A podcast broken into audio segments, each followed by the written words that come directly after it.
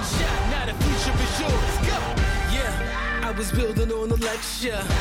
Verses coming daily under pressure. Working on the plot and the scheme. The true stock trademark is at the edge of your dreams. I'm talking one. Hey guys, thanks for tuning in to another Startup Van podcast. Graham, how are you getting on there?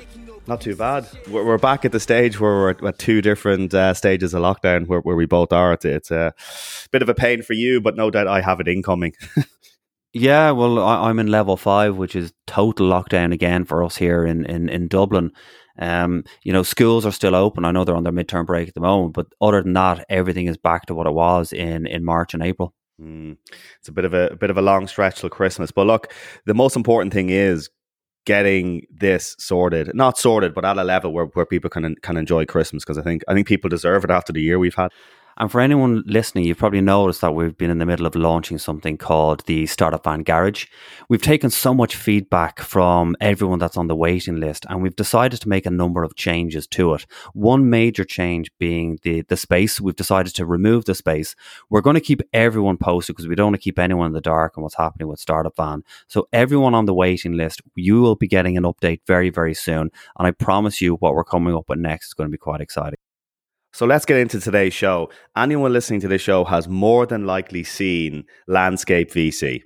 They've seen it on TechCrunch. They've seen it on all the other publications. Cathy White, CEW, did a great job getting the word out there. So we have Joe Perkins, who's the founder and CEO. At the time of recording, we know they had 83 VC partners and 700 reviews.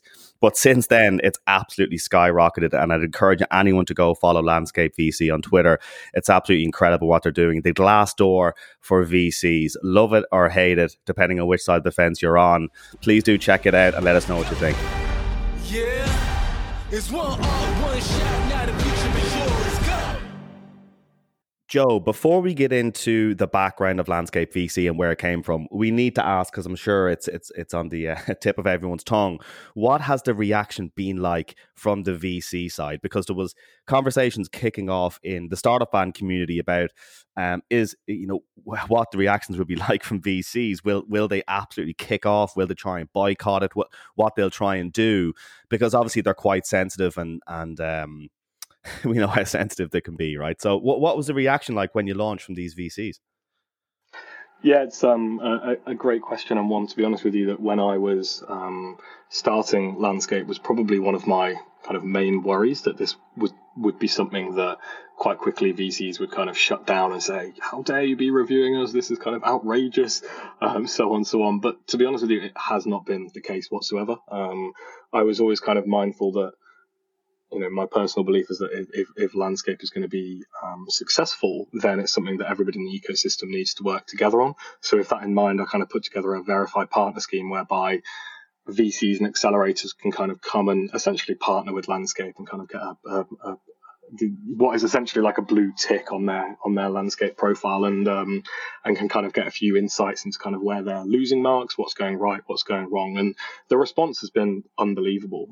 We've had, I think we're just over now 100 applications to become a verified partner from VCs all across the globe, primarily Europe, but we're now starting to see applications from VCs in America as well. And to be honest with you, every single call I have is, you know, whether it's a VC or an accelerator, they're very much of the mindset that, like, look, you know, we know things need to improve, we know transparency should be raised, and like count us in. So I've been totally blown away by the response, actually, from both sides of the market. Companies like these always start with a backstory, you know, so I'm taking it that something happened to you when you were looking to raise money, that you obviously didn't have a great experience with a number of VCs, if not one VC. So what happened? Where did the idea come from? So essentially, I was raising with my company, CourseMatch, at the back end of last year, and we were kind of up and down the country meeting VCs, collecting our fair amount of no's, as every founder will tell you that goes on the fundraising journey.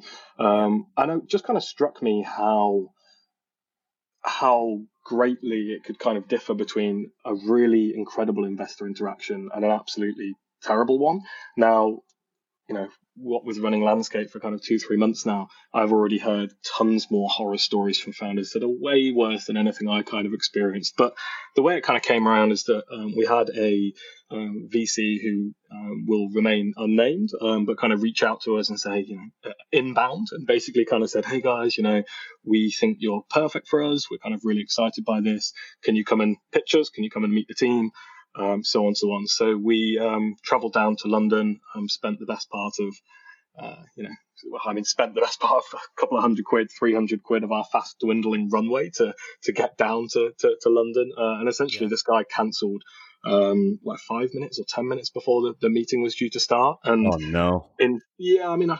In fairness to him, whether he knew we were travelling down from Manchester and Birmingham or not was debatable, but even so, I just remember thinking I wish there was some way that I could, provide feedback on this kind of VC to future founders. And it wasn't a case of, I wish there was somewhere where I could, totally go and character assassinate this guy. It was more like I wish there was just some mechanism whereby I could warn future founders, just take a Zoom call with this guy. And I think perhaps now, post-COVID, we would do that regardless.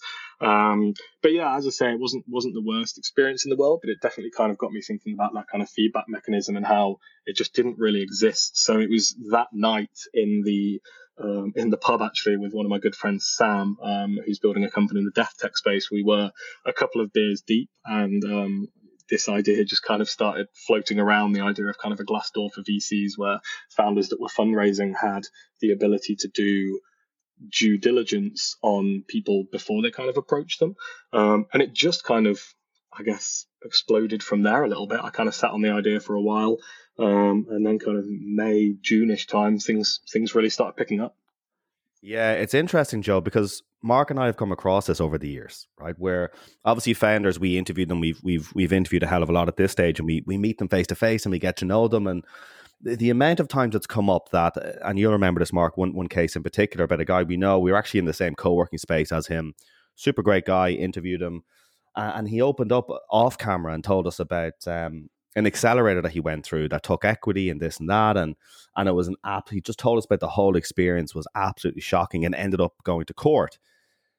And he wouldn't tell us the name of the accelerator because we have a platform to be able to warn people, right? And say, look, be careful before you enter into this. But he wouldn't even tell us the names. I know you guys have a platform, but I'm just nervous that if you do mention it, then somehow come back to me and blah, blah. So what you've done here is just something. And to be fair, I'm surprised it's gone this long without it. But I suppose that's the best companies that come up. It's always the case, isn't it? You're shocked it hasn't been done already. Yeah, I think one of the interesting bits of feedback I got fairly early was from one of our advisors, Alex DePledge, who's the founder of Resi. She kind of said, the greatest compliment I can give is, this idea seems so obvious. Why has nobody done it already? And in all fairness, there have been a few that have kind of popped up and tried to do this over the past, probably 10 years, really. There was one which I think most people will be aware of called The Funded, which was set up and mostly covered US-based kind of VC firms. And they kind of popped up around kind of 10 years ago. But as I say, it's been an interesting journey. And to be honest with you, it's been quite a short journey. And some of the things that we are kind of coming across, I'm like, God, so pleased I'm working on this. And then some of the things that come across, I'm like, oh, okay, now I kind of understand why other people haven't attempted to tackle this problem. Of course. Joe, just what's stopping me going on? A VC partner was rude to me in a Starbucks, and I went, you know what, I'm going to do him in. And I put up something on Landscape VC about that. How is it? How does that work that I just can't kind of take advantage and do that? So founders can review any VC or accelerator. They don't have to be a verified partner in order to be reviewed. But essentially, once you leave a review, during your review, we ask you to kind of score the VC, for example, on 12 score factors. We ask them, how likely would you be to recommend this VC? So the score factors include things like approachability, professionalism, supportiveness, board activity, close time, all these various bits and bobs. And essentially that review then gets posted through to our backend, whereby we do some kind of review moderation to make sure that the review looks legit, and we've seen 750, 800 reviews now, so we've got a reasonable idea on like what a legit review looks like. And if it passes moderation, then we then push it onto the platform. So we have a human set of eyes on every single review that comes in. And to be honest with you, one of the key things that we're spending our time on kind of this week is pulling together a review moderation policy, which we will share publicly, whereby everybody has good visibility on what we can and cannot post. Because one of the challenges that we have is that ultimately we can't verify that every single interaction ever happened. Like, it's just totally impossible. So the main thing that we're kind of pushing toward is making sure that Landscape stays fair and balanced. And it's also up to the VC to stand up for themselves as well. If something's incorrect, to be able to log in, say it didn't happen, prove it didn't happen, if it didn't happen, I take it so. Is that right? Yeah, so we will be adding right to reply fairly soon, whereby the VC, for negative reviews that come in, the VC will be able to drop in. Because ultimately, another one of the challenges we have is that, and this is kind of pointed out quite widely, is that whilst there is bad behaviour in the VC side of the market, there is also bad behaviour on the founder side of the market, where a founder that doesn't fundraise potentially just lashes out and leaves a terrible review because they're just angry that they didn't receive funding. Now, one of the things that's been really, really pleasing for me with Landscape and has given me, faith in kind of what we're trying to achieve is that these sorts of reviews have been absolutely minimal. It's actually far more common for a founder to leave a very positive review for a VC that didn't fund them than it is a negative review. And I think, I can pretty much count on one hand how many reviews we've had from founders that didn't raise capital and have just kind of gone through and gone, professionalism, zero, approachability, zero, closed down, zero. So we just haven't seen so far that much of that sort of behaviour, which I think is a real testament to the ecosystem as a whole. Well, I'm interested because I'm sure there's a lot of our audience that are interested here now as well. When it comes to, like, we've heard our fair share of horror stories, but for you being someone that people will actually reach out to and want to obviously publish them, what have you heard? Tell us the top three horror stories that you've heard, and obviously without mentioning names, of course. So, top three might be a little bit difficult in terms of horror stories. There's one that stands out whereby a founder reached out to me 2 weeks ago, and I'm currently in the process of helping him figure out how and what to do about it, where essentially this guy, brilliant founder, had been working on this idea for a couple of years. He was kind of a sector expert in what he was building. He went and pitched a VC and asked for an NDA, which of course they didn't sign, as is kind of quite widely not done. But essentially, they were kind of really interested. They really, really liked what he was doing. And this was kind of like a VC/investment firm quasi setup of some description. But essentially, they really liked his idea.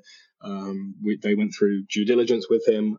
And to kind of cut a very long story short, essentially kind of like ghosted him afterwards, and he just thought they kind of gone off it. They weren't really that keen on the idea until I think it was the time frame might be slightly out here, but it was around a month ago that he got sent a deck, and essentially it was the exact deck he had pitched them, but with like a few colors and words changed. And what had happened is essentially that this investment firm slash VC had loved the idea so much that they decided not to fund it and actually just build it internally themselves. And that is now like a live product that's kind of out there. So obviously mentioning no names. Their one is a live product that's out there, is it? Yeah. So they've pushed out, this firm has pushed out their own kind of MVP of exactly what he was pitching them, essentially.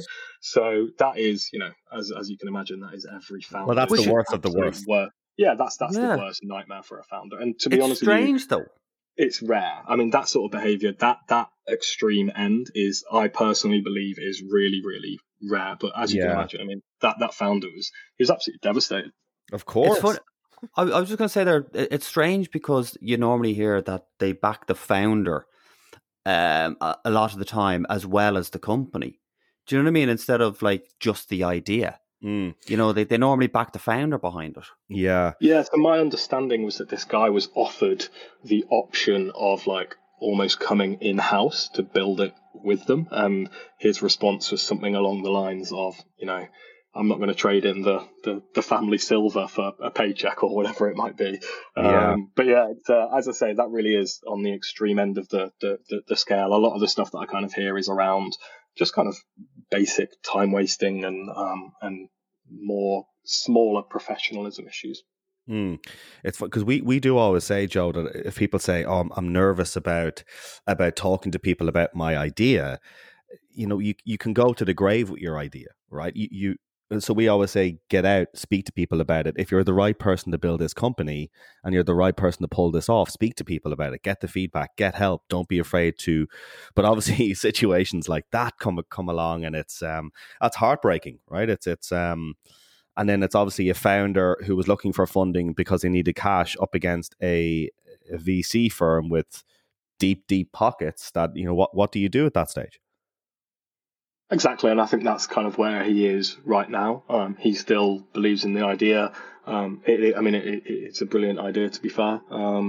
He's still working on it. He wants to raise funding for it, but now obviously out of nowhere has this competitor who kind of has a real understanding of his go-to-market, his tech, whatever else it might be. So as I say, I mean, that is the worst horror story that I've heard so far by a mile. And I kind of do truly believe that is on the extreme end of the scale and is quite rare.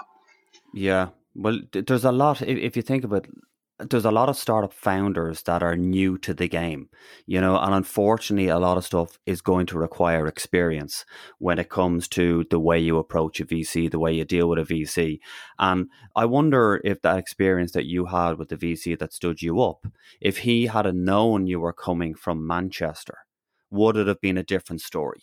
Do you know what I mean? Like, because if he knew the effort that you were putting in to travel and come and meet him, now it mightn't have been the case. You could have been a total dick and just cancelled anyway, you know. But I just think if people can put in the effort to let people know where they're coming from, what they're doing, also something like Landscape, being able to shine a light on potential VCs that aren't necessarily treating founders with the respect that they deserve, it should stamp a lot of that out. Yeah, I hope so. I mean, I hope it it does increase accountability on the whole. I mean, that's kind of one of the main points I would say. With regards to, you know, that particular VC, I personally have no hard feelings because if anything, it inspired me to actually go on and build Landscape. And I have chatted to that person since, and I know, you know, they're not a bad person. You know, things do slip through the cracks, do get forgotten. Not everybody can have the perfect experience. I totally understand that, but you know, it is all about kind of improving accountability. And one of the key things that I always push about Landscape is actually it's not all about eliminating bad actors or removing bad behavior. It's also about celebrating brilliance, because you know, for every one bad actor there is out there, we know that there's 5 incredible investors who will go miles out of their way to help people that they do and even don't fund. So I think yesterday we posted a review snippet of a founder who mentioned that Eileen Burbidge at Passion didn't fund them, but had contributed more to their overall success than all of the VCs on their cap table. And it's those sorts of like micro stories that actually, you know, that does deserve being celebrated. And that's just as much about what Landscape is about as calling out the bad behavior. Of course. That was the next thing I was going to say. It didn't raise money from Passion, but Eileen Burbidge has contributed more to our success than all the VCs on our cap table combined. And Eileen's seen that and wrote back, "This is beyond cool and I'm super chuffed, brackets blown away in US speak. But let's be honest, if we didn't already think it, we know now for sure, low bar." Yeah, when I did have a smile when I saw that response, and all I'll say is that Eileen said it, not me, right?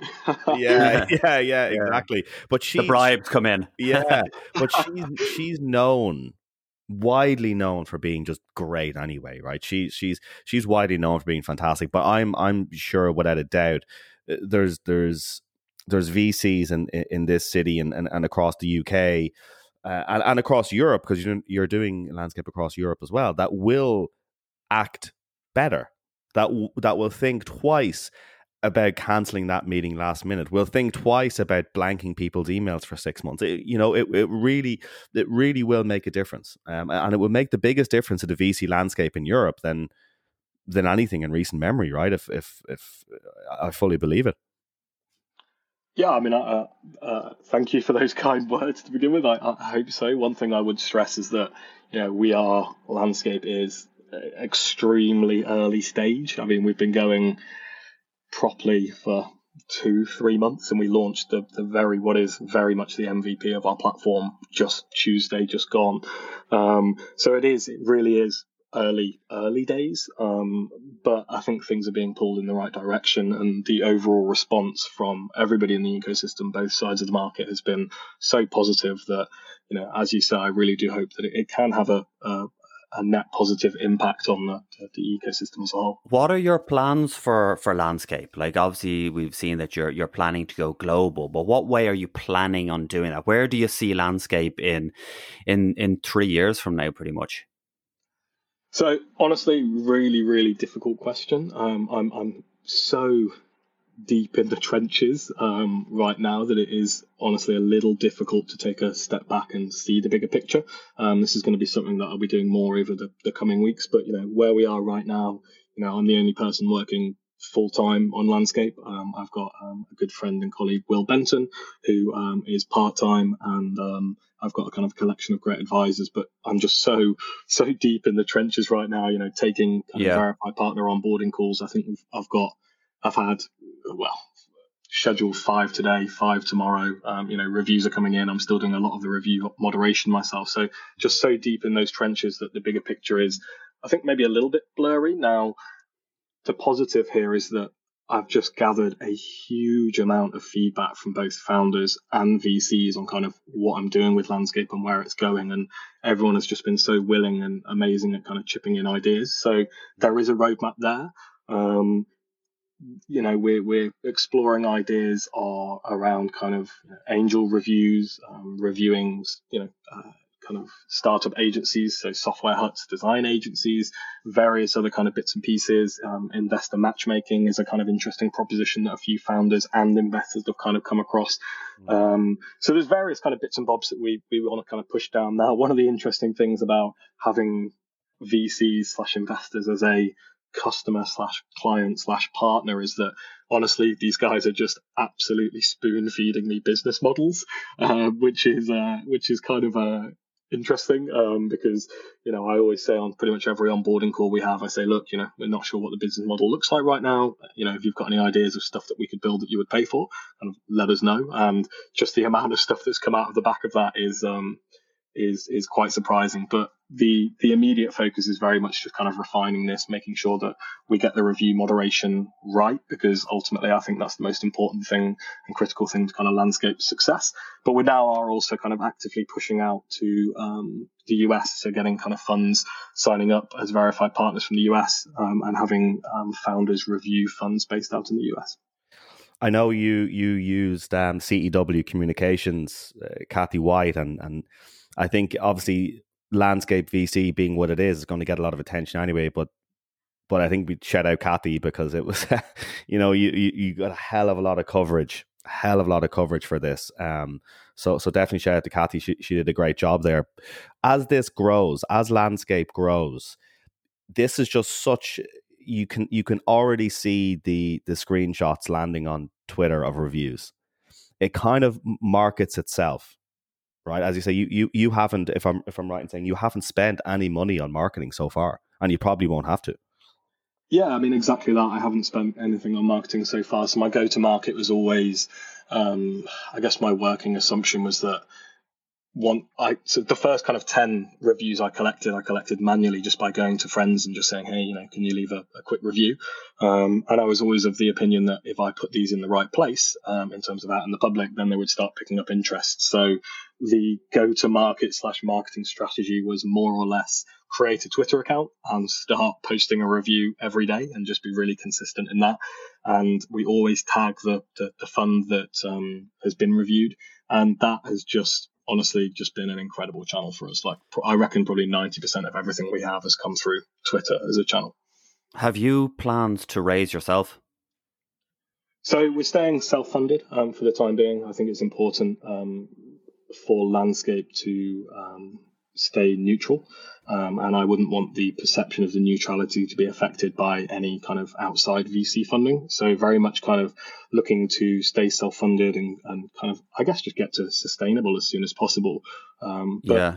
Never say never, but for kind of where we are right now, I like where we are right now. We are so lean and I'm spending so little money, and it actually kind of feels good when you see, the right numbers going up and the bank balance staying up as well. Yeah, because I was going to ask, if you did bring a VC on, does that give them a safety net? Obviously not. Yeah, no, I don't think we'd ever do something like that. It would probably have to be some sort of arrangement whereby they would sign something to say they have no access to the data or anything like that. I mean, to be honest, I don't know exactly what that looks like, but I'm not really thinking about it at the moment. Yeah. And honestly, I think where we are with Landscape right now, I'm not even sure it is a VC backable company. When you look at kind of the market size, we're operating in the European VC market currently. Is it a big enough market to produce a VC backable company? I'm not sure at the moment. Yeah, you can clearly see. We could probably list them off, but you can clearly see the potential exit with this. I'm sure you've had a look and you've had a think, and you obviously know yourself. But there's a couple of obvious players that you say this could easily be an acquisition opportunity for some big players in the market. Obviously, it's too. I know, you're doing this a couple of months, right? It's super early to be talking about this, but you're picturing yourself on a beach chilling out. But it's such an incredible thing and so badly needed. What is the future revenue models that you're looking at now? Because obviously, anything that saves people time. That was Uber's first thing, right? It was like, we're not a taxi company, we save people time, right? And that was it.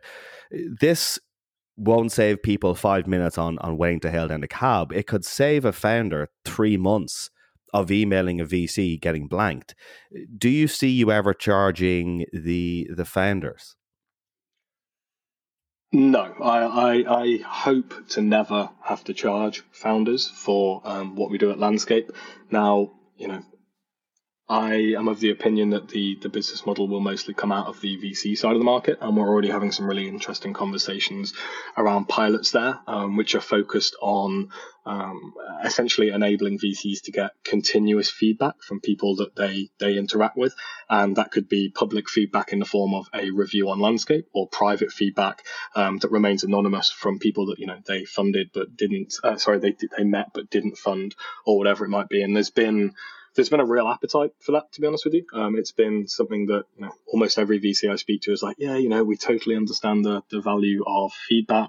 We try and do it ourselves. And the kind of typical story I hear is that Q1, right, we're going to do NPS for every single person we deal with. It gets to Q2 and people have kind of forgotten a little bit, and they've kind of dropped the ball. It gets to Q3 and they've completely forgot to do it, and then by Q4 they're like, damn, we've said we were going to do this NPS thing for everything we deal with, and actually we've just completely forgotten again. That's it. Next year Q1 we're going to start again, and that is just such a common theme I hear. So there is the want and the desire for the VCs I speak to actually go out and seek that feedback. And I think there is an interesting proposition for Landscape to assist in that.